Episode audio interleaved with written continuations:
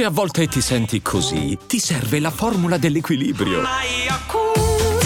Yakult Balance, venti miliardi di probiotici L C S più la vitamina D per ossa e muscoli. Se per i tennisti italiani la giornata di apertura delle U S Open e le qualificazioni che l'hanno preceduta sono state un mezzo disastro, di tipo completamente diverso si è rivelata invece quella appena trascorsa. E proprio delle ottime prestazioni tra le altre di Berrettini, Sinner, Trevisan e soprattutto Bronzetti si parlerà nel nuovo episodio di Slice.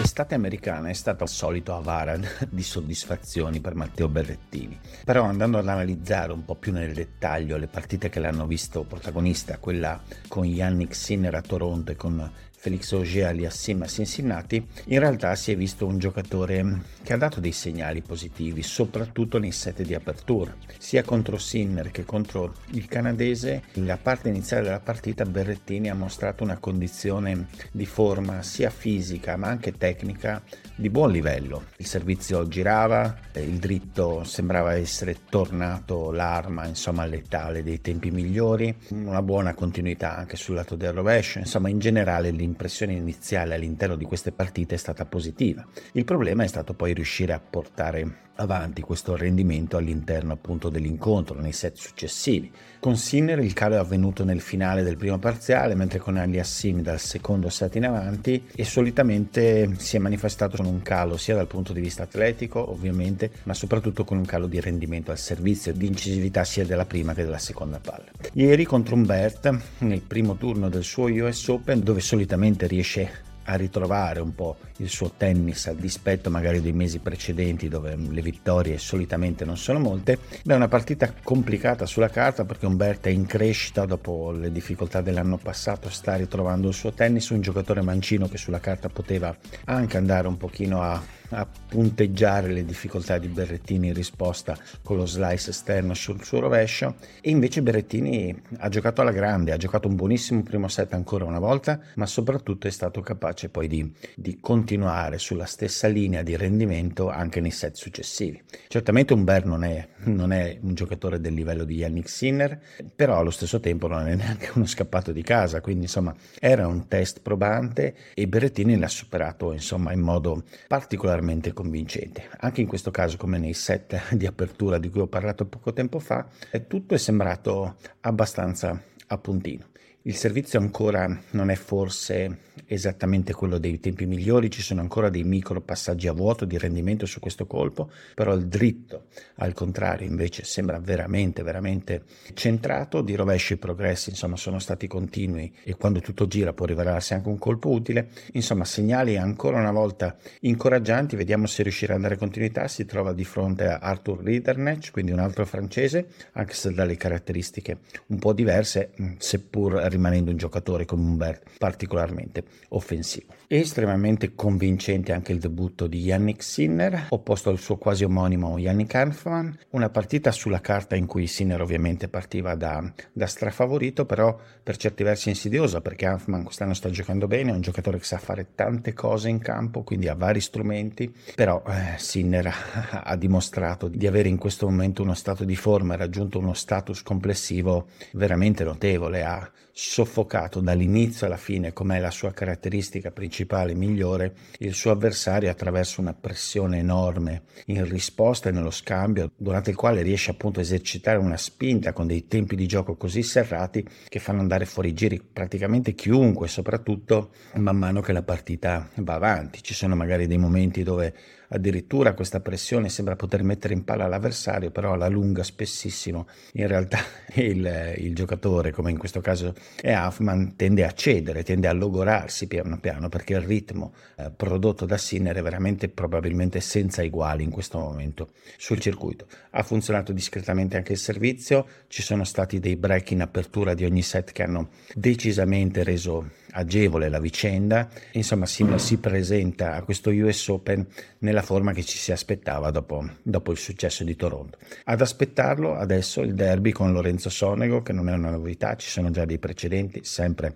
a favore di Sinner. Sonego ha vinto facilmente la sua Partita col qualificato americano de Alboran. Vedremo, Sinner ovviamente è lo strafavorito di questo derby, per caratteristica ha sempre messo in difficoltà Sonego, essenzialmente perché il suo equilibrio sui due lati del campo, sul dritto e sul rovescio, tende ad incastrarsi molto male per Sonego che, che paga spesso l'essere così sbilanciato e ad avere sul rovescio comunque un colpo che non riesce a tenere il ritmo invece di cui è capace Sinner. Per concludere la panoramica sui giocatori italiani in campo maschile, ha vinto anche Arnaldi, una partita però che è durata solo qualche game perché Jason Kubler, l'australiano, tormentato in carriera da problemi alle ginocchia, è tornato ad averne. Da subito dal terzo game ha manifestato un fortissimo disagio fisico appunto alle ginocchia, ha provato a resistere qualche game ma senza poi riuscire ad essere competitivo e di lì a poco insomma si è ritirato. Per Arnaldi adesso una partita molto intrigante contro Arthur Fils, che è venuto fuori da una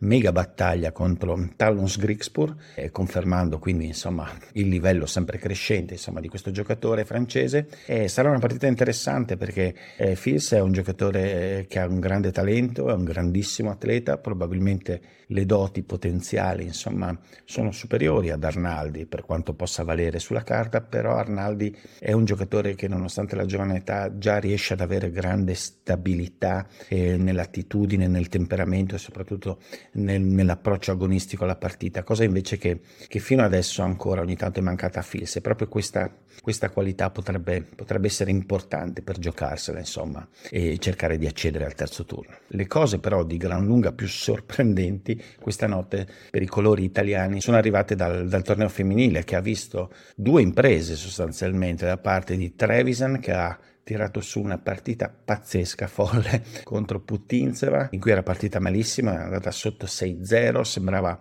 eh, in difficoltà anche nel secondo set, è riuscita a riacciuffarlo con un tiebreak preso proprio per i capelli, eh, nel terzo set è stata preda dei campi, sotto di un break, anche lì a un passo dalla sconfitta, un'altra volta è riuscita a ritornare in partita e a vincere ancora al tiebreak, questa volta al super tiebreak al dieci, il terzo set, è a portarsi quindi al secondo turno. Gran grandissima prestazione di Trevisan, soprattutto eh, sotto quello che è l'aspetto della, della volontà, della capacità di stare lì e di vincere una partita persa più volte e in cui ha dovuto veramente eh, andare oltre dal punto di vista proprio del, del cuore. Ecco. Adesso si troverà eh, di fronte a un'avversaria di spessore diverso, la vincitrice di Wimbledon, quindi Marcheta Vondrusova, eh, non avrà il vantaggio del mancinismo perché, perché è in possesso anche dell'altra avversaria. Sarà una partita più difficile, totalmente diversa, però insomma per Trevisan, che nell'ultimo anno e mezzo sta facendo parecchia fatica, eh, una grande prova soprattutto a livello attitudinale, e una grandissima prestazione anche sotto questo aspetto però anche dal punto di vista tecnico, quella di Bronzetti, che ha vinto decisamente a sorpresa con Barbora Krejcikova, un incontro svoltato completamente sul finire del, del primo set, quando Bronzetti è riuscita eh, dal nulla a vincere sette giochi di fila, a vincere il primo sei quattro, a portarsi avanti addirittura quattro a zero nel secondo, avere delle opportunità per il cinque uno successivamente, farsi recuperare da Krejcikova, quindi eh, riaprendo una partita che a quel punto poteva diventare difficilissima, per poi riuscire un'altra volta nel tiebreak a spuntarla e a compiere un'impresa che, che altrimenti sarebbe potuta essere anche invece un disastro dal punto di vista psicologico. Molto brava a rimanere fredda nel tiebreak. Certamente dal punto di vista tecnico c'è stata la grossa partecipazione di una Krejcikova che non è quella dell'anno scorso, ha sbagliato tantissimo dall'inizio alla fine, ha sempre avuto in mano il pallino dello scambio ma ha commesso una quantità infinita di errori, soprattutto col dritto è stata estremamente discontinua, però Bronzetti si è fatta trovare estremamente pronta ed è riuscita anche eh, a gestire la parte nervosa in una situazione che poteva trasformarsi in, in complicatissima. Oltretutto per Bronzetti adesso c'è una buona possibilità perché al secondo turno si trova la qualificata Lis, una partita certamente abbordabile, e quindi insomma un torneo che a dispetto del sorteggio iniziale insomma si, si sta rivelando invece insomma promettente, che potrebbe portarla ad un ottimo, un ottimo risultato. L'unica sconfitta della giornata per, per i giocatori e le giocatrici italiane invece è arrivata eh, nella partita di Giorgi, che ha perso contro Pegula. Era ovviamente un, un incontro difficilissimo per caratteristiche. Pegula è anche particolarmente indigesta a Giorgi, che fa fatica contro i tempi molto stretti di, di Pegula e la capacità di reggere ritmi altissimi della giocatrice americana, a far valere appunto le sue di caratteristiche che sono basate appunto sulla grande capacità di accelerazione e spinta. Pegula è in grandissima forma, ha giocato secondo me una partita eccezionale, soprattutto nel finale del secondo set ha innalzato moltissimo anche il livello proprio esecutivo con una serie di,